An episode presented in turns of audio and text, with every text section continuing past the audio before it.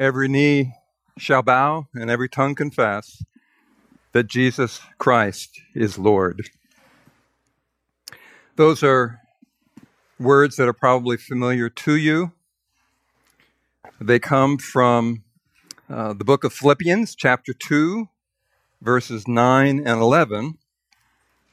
I would encourage you to take your copy of God's Word and turn there, Philippians 2, verse 9. My goal today is to investigate this commonly known passage of Scripture so that we would apply it with uncommon conviction and joy. According to chapter 1 of this epistle, the Apostle Paul wrote this letter to the church in Philippi while a prisoner in Rome. He was imprisoned for proclaiming the gospel of the Lord Jesus Christ. The great imperial power of Rome was employed to stop him, but as he testifies in chapter 1, verses 12 through 13, his imprisonment didn't exactly stop him. He writes, Now I want you to know, brethren, that my circumstances have turned out for the greater progress of the gospel, so that my imprisonment in the cause of Christ has become well known throughout the whole Praetorian Guard and to everyone else. You see, uh, Paul knew that his Lord and Savior was sovereign even over the human empire that currently held him in bondage. And he continued proclaiming the gospel of repentance even to his captors.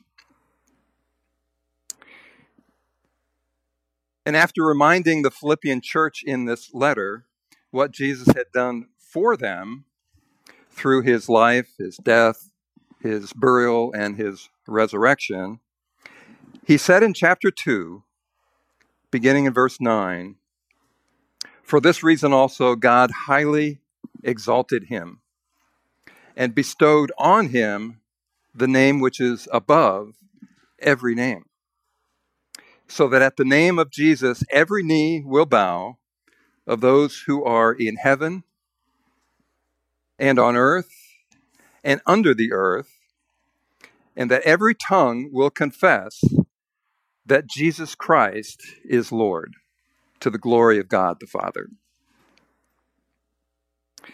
That term Lord is often used very casually today, even by those who are not truly Christians. For example, they might say, Good Lord, right? Or, Oh my Lord. Or they might say, Lord knows how many times I've such and such. Or even the phrase, praise the Lord, is often used quite casually. In Exodus 20, verse 7, we read of the third of the Ten Commandments, which says, You shall not take the name of the Lord your God in vain, for the Lord will not leave him unpunished who takes his name in vain. Now, that word vain means empty or meaningless. Have you been guilty of using the name of the Lord or even the title Lord lightly? More importantly, are you treating his lordship lightly by the way that you live? My outline this morning has three parts. First, we'll look at the extent of Christ's lordship, according to this passage here in Philippians 2. Then we'll look at an explanation of Christ's lordship drawing from the rest of Scripture. And then thirdly, we'll look at the experience of Christ's lordship. How do we apply that to our lives? So, first of all, the extent of Christ's lordship. Turn, if you would, to Philippians 2, verse 9, which says, For this reason also God highly exalted him For what reason? Well, to answer that, we need to know what was said just immediately previously. In Philippians 2, beginning with verse 8, we read, Have this attitude in yourselves, which was also in Christ Jesus, who, although he existed in the form of God, did not regard equality with God a thing to be grasped, but emptied himself, taking the form of a bondservant and being made in the likeness of men. Being found in appearance as a man, he humbled himself by becoming obedient to the point of death, even death on a cross. For this reason also, God highly exalted him. God the Father highly exalted Jesus, God the Son, because he lived a completely righteous life and obediently defeated sin and death, satisfying God's wrath against sin and purchasing our redemption out of sin into eternal life with him. Jesus accomplished what we could not. At the beginning of his, what's come to be called his high priestly prayer in John 17, we read, Jesus, lifting up his eyes to heaven, said, Father, the hour has come. Glorify your Son, that the Son may glorify you, even as you gave him authority over all flesh. That to all whom you have given him, he may give eternal life. This is eternal life, that they may know you, the only true God, and Jesus Christ, whom you have sent. I glorified you on the earth, having accomplished the work which you have given me to do. Now, Father, glorify me together with yourself, with the glory which I had with you before the world was. And then in Matthew 28 18, after his resurrection, but before his ascension into heaven, we read that Jesus came up and spoke to them, saying, All authority, all authority has been given to me in heaven and on earth. So, when verse 9 says that the Father highly exalted him, that's a term that's used only this once in the New Testament. And it means to exalt to the highest rank, the highest power, and suggests even this is more highly exalted than was the case before the incarnation. Ephesians 1 speaks of this in verses uh, 19 and forward when it says, The working of the strength of his might, which he brought about in Christ, when he raised him from the dead and seated him at his right hand in the heavenly places, far above all rule and authority and power and dominion and every name that is named, not only in this age, but also in the one to come. And he put all things in subjection under his feet. 1 Peter 3 verses 21 22 says, Jesus Christ, who is at the right hand of God, having gone into heaven after angels and authorities and powers had been subjected to him. Since Jesus is highly exalted, there is no authority, there is no glory above that of the Lord Jesus Christ. Notice that these verses make it clear that this was accomplished in the past. So it's true in the present, not just in the future. He is Lord. Verse 9 continues when it says, And bestowed on him the name which is above every name. His name refers to his supreme authority conferred on him when he was highly exalted. It's much like how David used the term in 1 Samuel 17 45 when he was confronting Goliath. David said to him, You come to me with a sword, a spear, and a javelin, but I come to you in the name of the Lord of hosts, the God of the armies of Israel, whom you have taunted. He was coming in under the authority and with the power of God Almighty. Hebrews 1 3 through 4 says, Jesus is the radiance of the Father's glory and the exact representation of his nature, and upholds all things by the word of his power. When he had made purifications of sins, he sat down at the right hand of the majesty on high having become as much better than the angels, as he has inherited a more excellent name than they.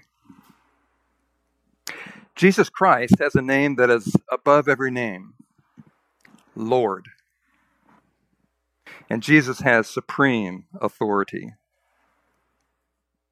Verse 10 tells us so that at the name of Jesus, that the actual name of Jesus in the Hebrew is the word Yehoshua, which means the Lord is salvation,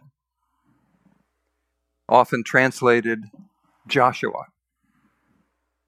In the Greek, that term is Jesus. A common name, in fact, uh, we hear of a Jesus Justus in Colossians 4:11. The name Jesus does have significance and was given to both Mary and Joseph by the angel Gabriel before he was born. You remember in Matthew 121, Gabriel told Joseph, She will bear a son, and you shall call his name Jesus, for he will save his people from their sins. And in Luke 1:30, Gabriel said to Mary, do not be afraid, Mary, for you have found favor with God. And behold, you will conceive in your womb and bear a son, and you shall name him Jesus. He will be great and will be called Son of the Most High. And the Lord God will give him the throne of his father David, and he will reign over the house of Jacob forever. And his kingdom will have no end. The name Jesus means salvation, and He alone has purchased our salvation. Acts 2 21 says, And it shall be that everyone who calls on the name of the Lord will be saved. Later in Acts 4:12 we read there is salvation in no one else for there is no other name under heaven that has been given among men by which we must be saved. Verse 10 continues by saying, At the name of Jesus, every knee will bow. To bow the knee means to humble yourself as you submit to the rule and authority of the one you're bowing to. Now, as I read it here from the New American Standard, the 1995 version, it says, Every knee will bow. If you have a different version, a different translation of the scriptures, you may have a different rendering there. And the reason may be, in fact, I'm sure it is, because in the original Greek, that will bow is in the subjunctive mood. According to Thayer's Greek English lexicon, the subjunctive mood is the mood of possibility and potentiality. The action described may or may not occur depending upon the circumstances.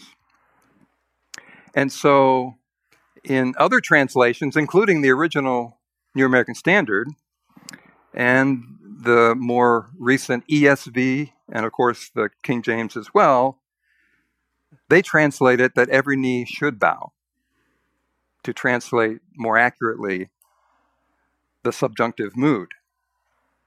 But does that mean that everyone should bow their knee, but not necessarily everyone will? Well, there are th- three reasons I would give that we should not conclude that. One is that Paul is quoting here from the Old Testament, Isaiah 45 23. And that verse in the Old Testament is in the imperfect mood, meaning it will happen in the future. It reads, I have sworn by myself, the word has gone forth from my mouth in righteousness, and I will not and will not turn back, that to me every knee will bow, every tongue will swear allegiance. Secondly, that passage from Isaiah 45 is also quoted in the New Testament in Romans 14:11. And there it uses the indicative mood like the verse in Isaiah also has. It says, For it is written, As I live, says the Lord, every knee shall bow to me, and every tongue shall give praise to God. And third, we are given a glimpse of the fulfillment of this in the book of Revelation. And it includes everyone. Revelation 5:13. And every created thing which is in heaven and on earth and under the earth and on the sea and all the things in them I heard saying to him who sits on the throne and to the lamb be blessing and honor and glory and dominion forever and ever. So, if everyone will one day acknowledge the lordship of Christ, then why would Paul use the subjunctive mood here in Philippians? Well, unlike in Isaiah and Romans, where this universal acknowledgement of God's authority and judgment are merely stated as fact, yet to be fulfilled, here in Philippians, Paul is saying that this applies specifically to Jesus Christ, not just to God the Father, for the reasons that he explained in the preceding verses. In other words, his humble obedience to the will of the Father, culminating in his sacrificial death on our behalf. So, in other words, Jesus' completed work of redemption made it possible for him to be exalted by the Father in verse 9 and worshiped by all creation in verses 10 and 11. It's not that these things might happen, but they would not have happened had it not been for his obedience to the point of death. This use of the subjunctive mood is found elsewhere in the New Testament in similar grammar. For example, in 1 Thessalonians 5 9 and 10, in the NASB 95 version, says, For God has not destined us for wrath, but for obtaining a salvation through our Lord Jesus Christ, who died for us so that, whether we are awake or asleep, we will live together with him. That's in the subjunctive mood there. We will live together with him. And so the King James, the original NASB, and the ESV say that we should live with him, or that we may live together with him, or so that we might live with him.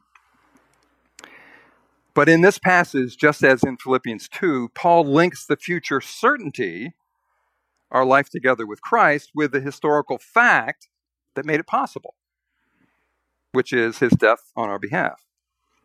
The subjunctive mood is used not because the future event possibly might not happen, but because the thing that made it possible was specifically cited. And it says, so that. Another example of that is Colossians 1:18. He, Jesus, is also head of the body, the church, and he is the beginning, the firstborn from the dead, so that he himself will come to have first place in everything. Well, continuing in verse 10, you might be wondering which knees will bow to Jesus. And it says, of those who are in heaven and on earth and under the earth. Those who are in heaven includes angels, the spirits of those who uh, have died, um, and the fact that the angels will worship Christ is evidence of his deity. Those on earth, of course, refers to those who uh, are alive now, or maybe more specifically, were alive at the time this was written. Those under the earth is a compound word in the Greek, used again just this once in all of the New Testament, but it refers to all others who have died. So, as the passage in Revelation, which we read earlier, indicates, this list includes all people who ever lived, plus angels and demons, everyone. It includes both the righteous and the unrighteous. It includes those who followed Christ and those who rebelled against him. It includes, includes those who worshiped Christ and those who never heard of him. Christians, Jews, Muslims, Buddhists, Mormons, pagans, even atheists. Julius Caesar, Nero, Alexander the Great, Hitler, Stalin, Saddam Hussein, Muhammad, you and me. Everyone. There will be no exception. Everyone who has ever lived will bow before the Lord Jesus Christ. Those who submitted to him in this life will do so joyfully when they meet him in his glory. Those who did not submit to him in this life will do so full of regret when it is too late, just prior to their eternal damnation. But it doesn't stop with bowing the knee. Verse 11 continues And that every tongue will confess that Jesus Christ is Lord to the glory of the Father. To confess means to agree to say the same thing about. It doesn't necessarily imply a saving knowledge of Christ if their condition, if their confession comes too late after they die. For Romans 9 uh, Romans 10 verse 9 says that if you confess with your mouth Jesus as Lord and believe in your heart that God raised him from the dead, you will be saved. Notice that verse 11 here says that Jesus Christ is Lord, not that he will be Lord or that we need to make him Lord. He is Lord. Acts 2:36 says therefore let all the house of Israel know for certain that God has made him both Lord and Christ this Jesus whom you crucified. And in 1 Corinthians 8 6, we read, Yet for us there is but one God, the Father, from whom are all things, and we exist for him, and one Lord, Jesus Christ, by whom are all things, and we exist through him. Jesus Christ is Lord.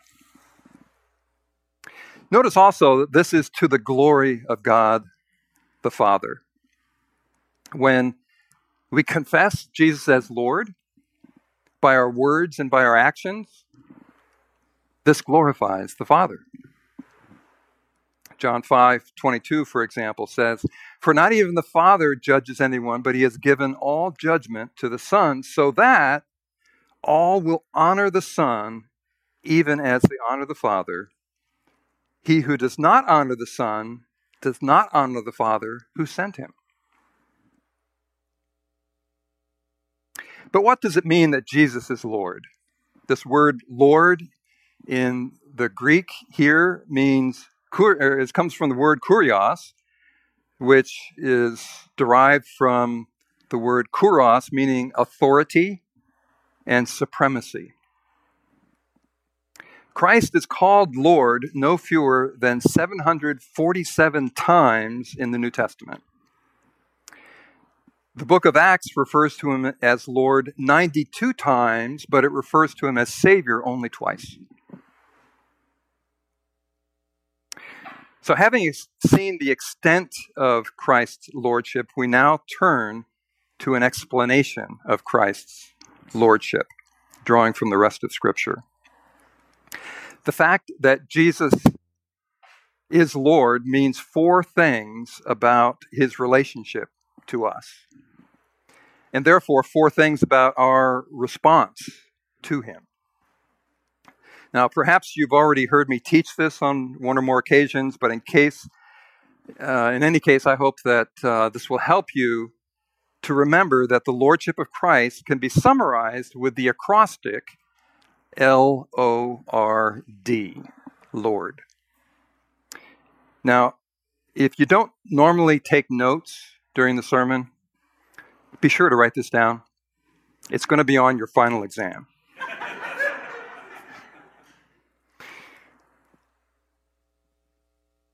because Jesus is Lord, he is first our leader.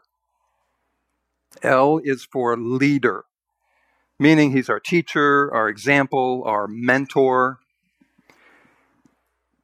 You recall that the 23rd Psalm begins by saying, The Lord is my shepherd, I shall not want.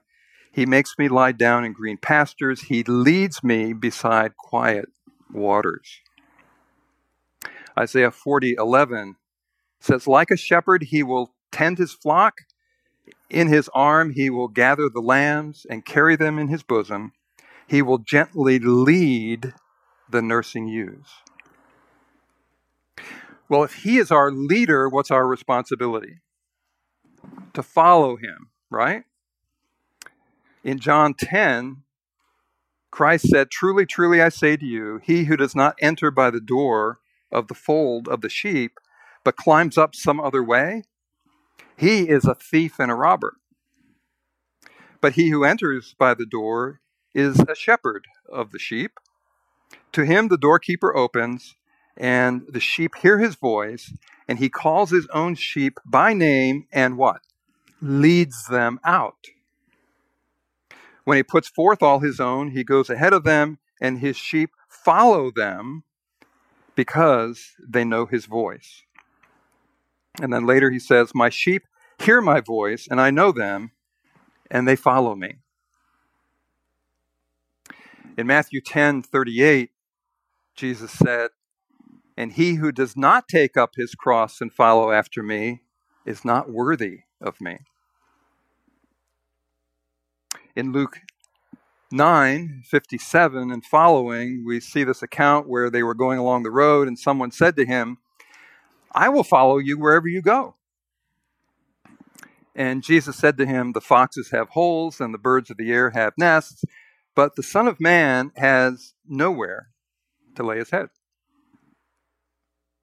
And he said to another, Follow me. But he said, Lord, permit me first to go and bury my father. But Jesus said to him, Allow the dead to bury their own dead, but as for you, go and proclaim everywhere the kingdom of God. Another also said, I will follow you, Lord, but prefer, permit first me, first permit me to say goodbye to those at home. But Jesus said to him, No one, after putting his hand to the plow and looking back, is fit for the kingdom of God. Likewise, in 1 Peter 2, verse 21, we read, For you have been called for this purpose, since Christ also suffered for you, leaving you an example to follow in his steps. And even in our own passage in Philippians 2 5, it says, Have this attitude in yourselves, which was also in Christ Jesus. So, Christians are often referred to as followers of Christ, but followers don't just go where they wish, calling on their leader only when they get lost or stuck or whatever. The question is Are you following the Lord Jesus, or are you like the ones who said, Lord, me first? Which is a contradiction of terms. Lord, me first? Well, not only is he our leader, but because Jesus is Lord, he is second, our owner. O is for owner, our master. In Acts 20, verse 28, Paul brought to him the, the elders of the church of Ephesus and warned them, saying, Be on guard for yourselves and for all the flock which the Holy Spirit has made you overseers, to shepherd the church of God, which he purchased with his own blood. Revelations 5 9 says, And they sang a new song, saying, Worthy are you to take the book and to break its seals, for you were slain and purchased for God with your blood men from every tribe and tongue and people and nation. In 2 Peter 2, verse 1, but false prophets also arose among the people, just as there will also be false teachers among you who will secretly, secretly introduce destructive heresies, even denying the master who bought them, bringing swift destruction upon themselves.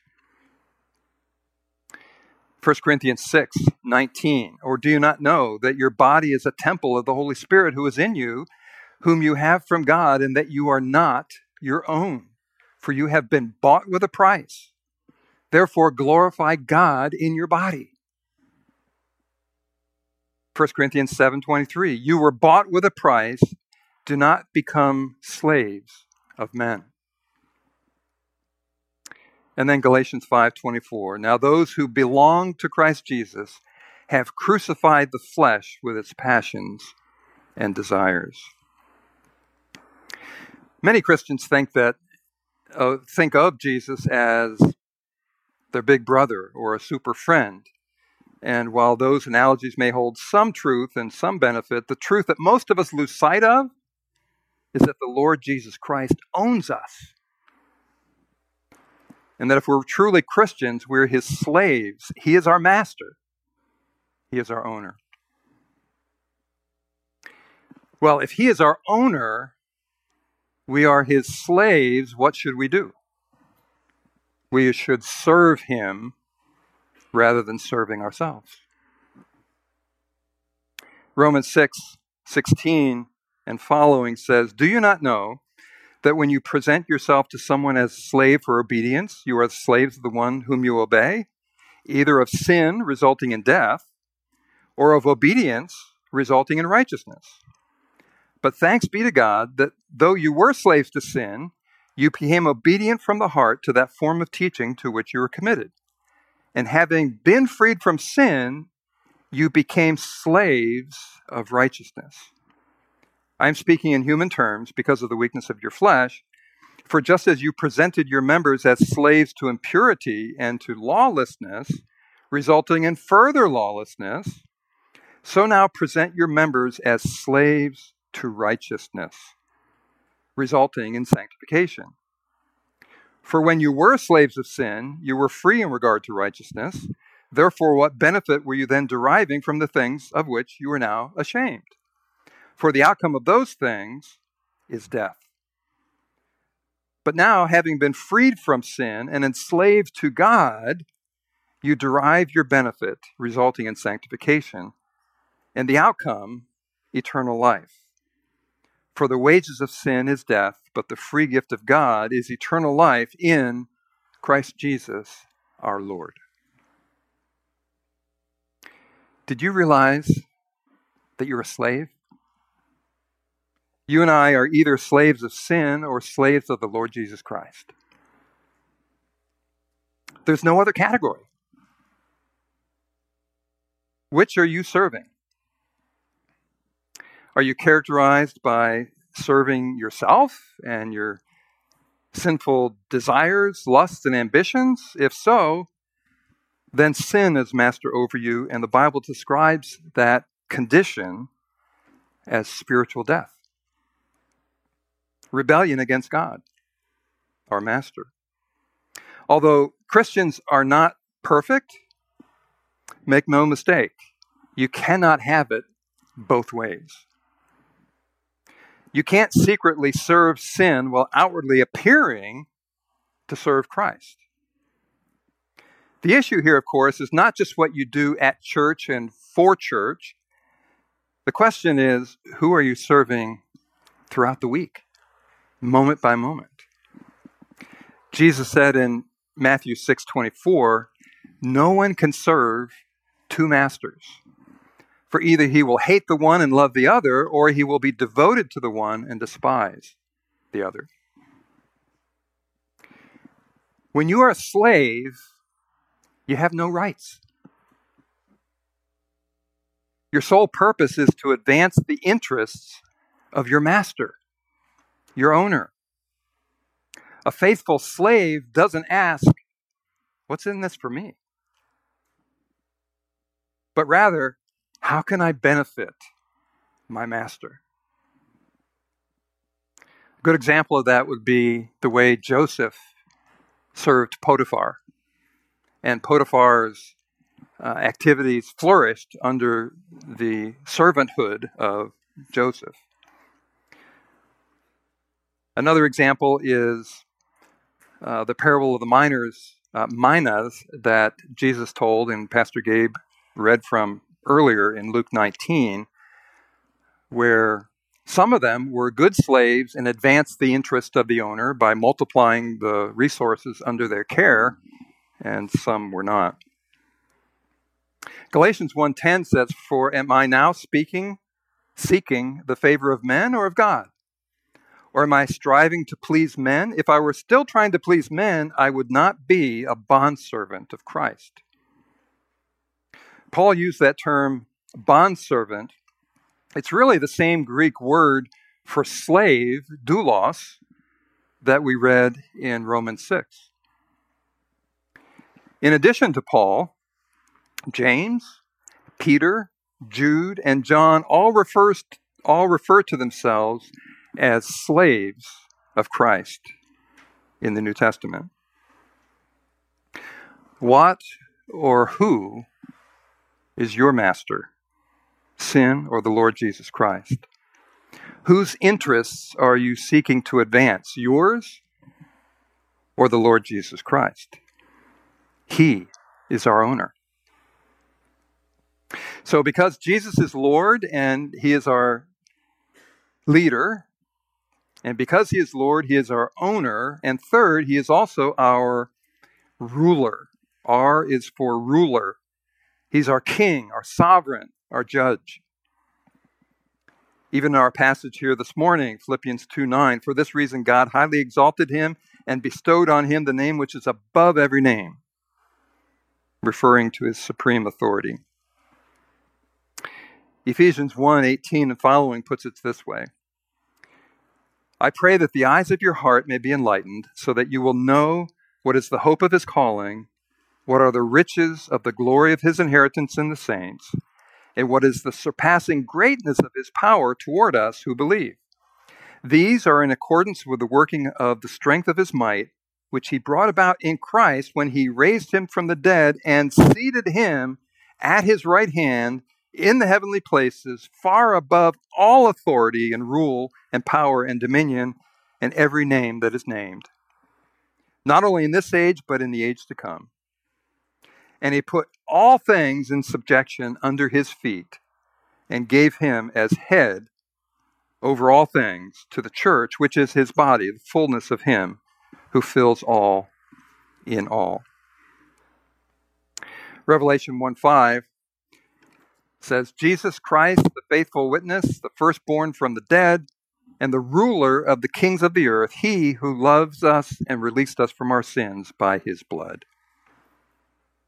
Later in Revelation 11 15, verse 15, I'm sorry, Revelation 11 15, then the seventh angel sounded, and there were loud voices in heaven saying, The kingdom of the world has become the kingdom of our Lord and of his Christ, and he will reign forever and ever.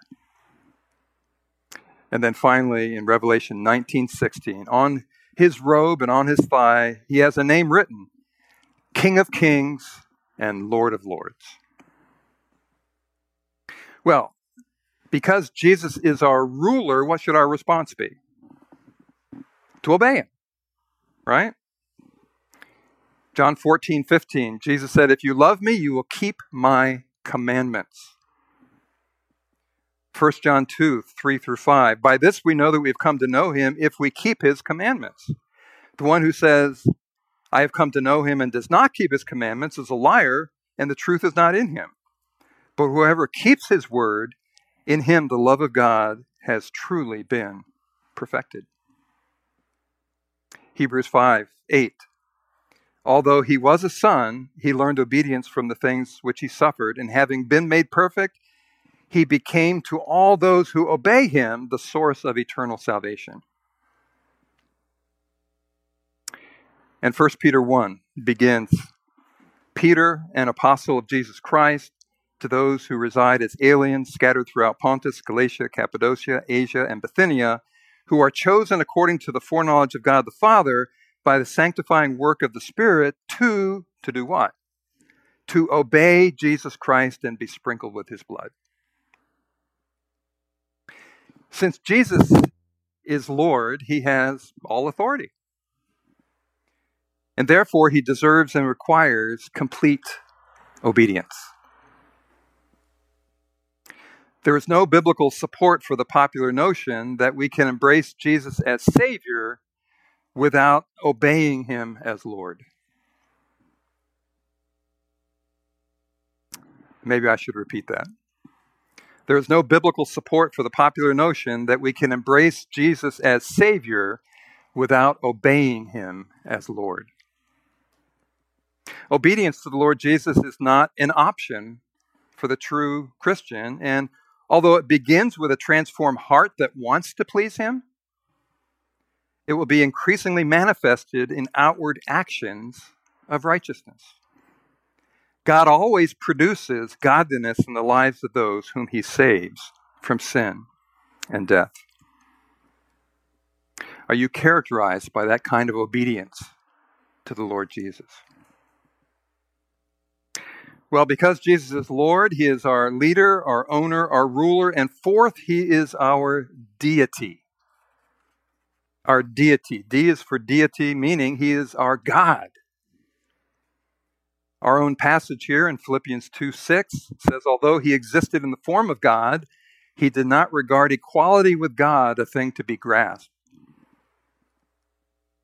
And of course, the Gospel of John opens by saying, In the beginning was the Word, and the Word was God, and the Word was um, with God, and the Word became flesh and dwelt among us, and we saw his glory, glory as of the only begotten from the Father, full of grace and truth.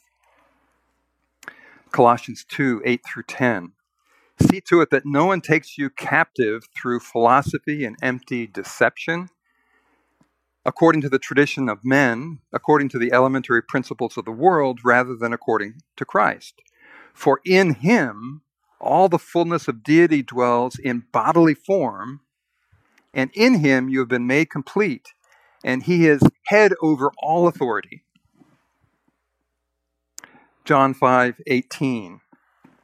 For this reason, therefore, the Jews were seeking all the more to kill him, not, uh, not because he was breaking the Sabbath, but also he was calling God his own Father, making himself equal with God.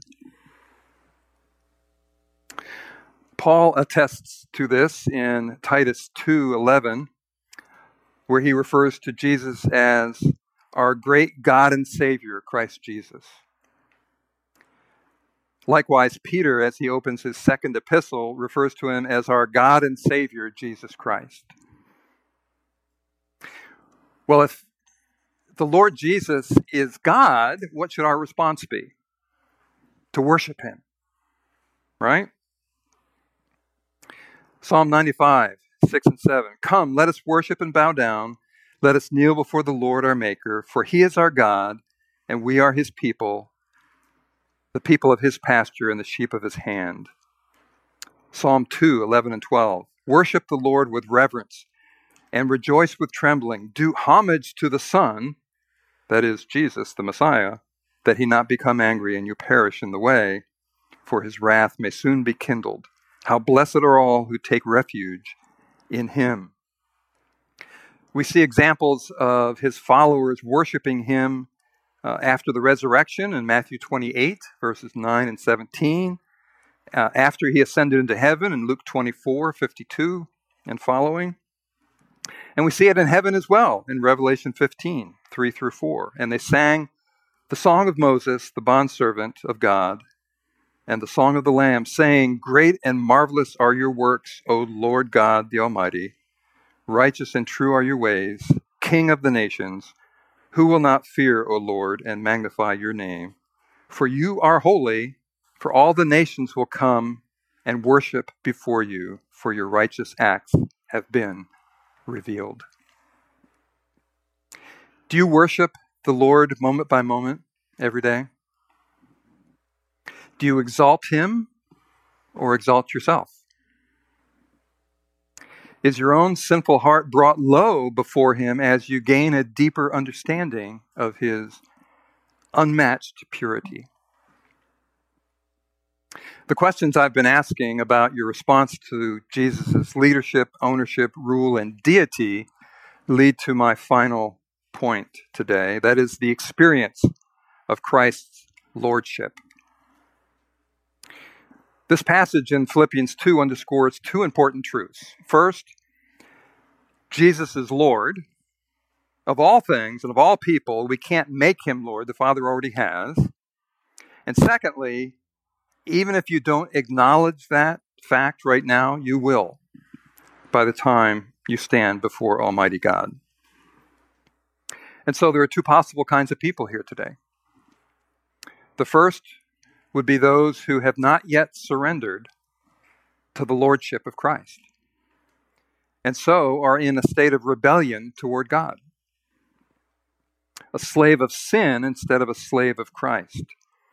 If that's you, unless you repent of your sin and trust only in the death and resurrection of Christ on your behalf as the only basis for your salvation before our holy Creator, you'll reap the consequences of your sin, not only temporarily during this life on earth, but permanently as well, being separated from God and subject to his wrath for all eternity. In Acts 17, the Apostle Paul said, Therefore, having overlooked the times of ignorance, God is now declaring to men that all people everywhere should repent.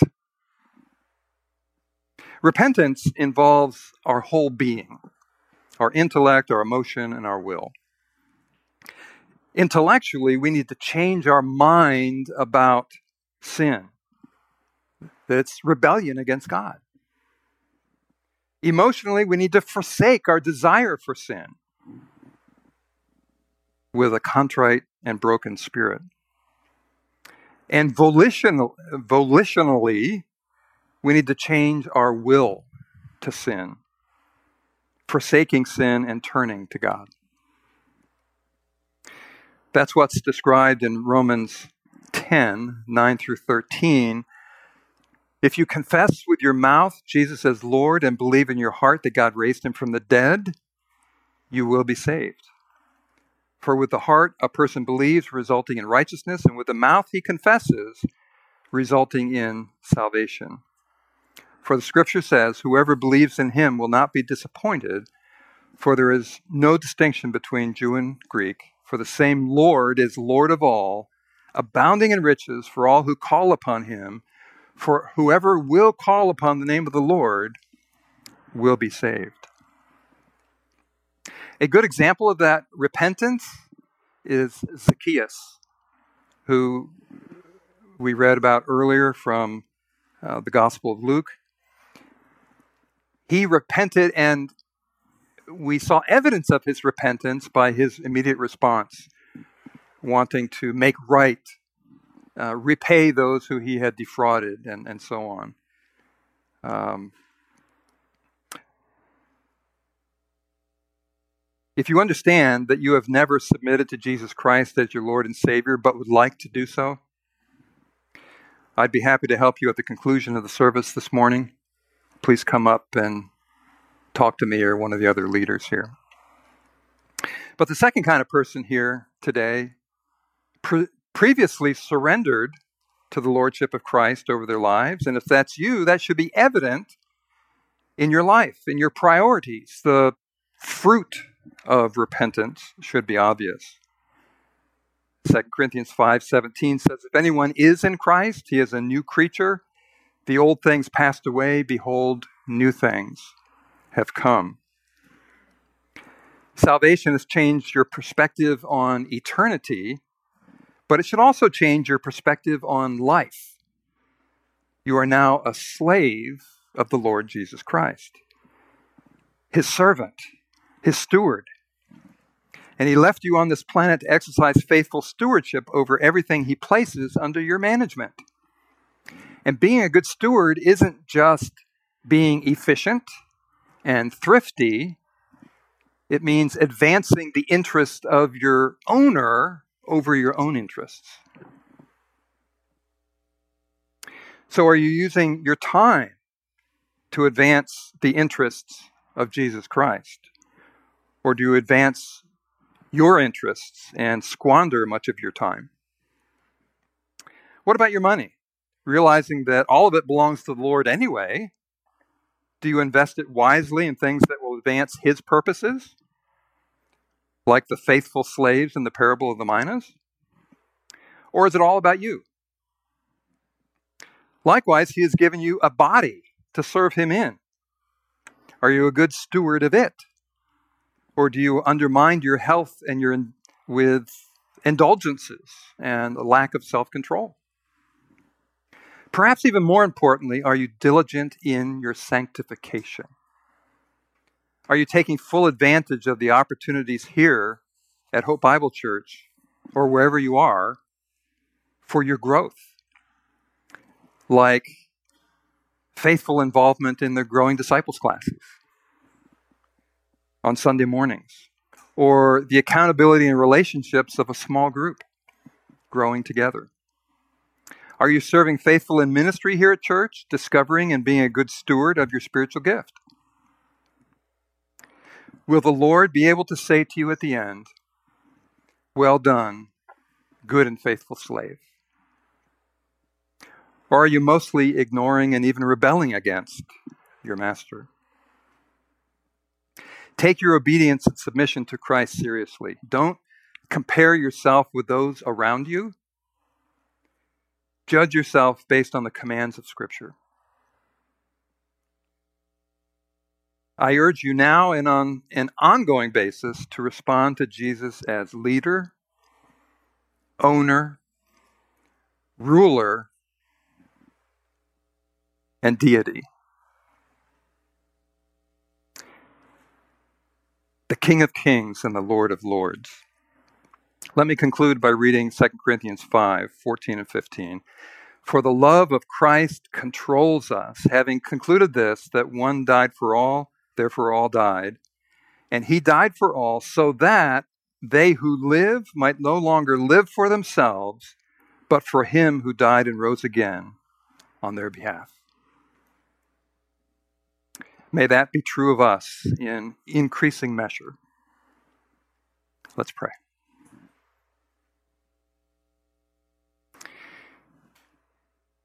Lord Jesus,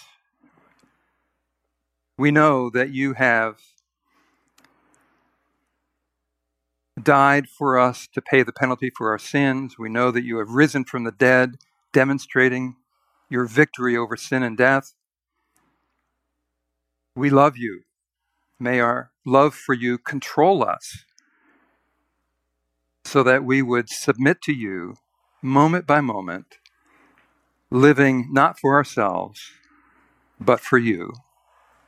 We pray in Jesus' name. Amen.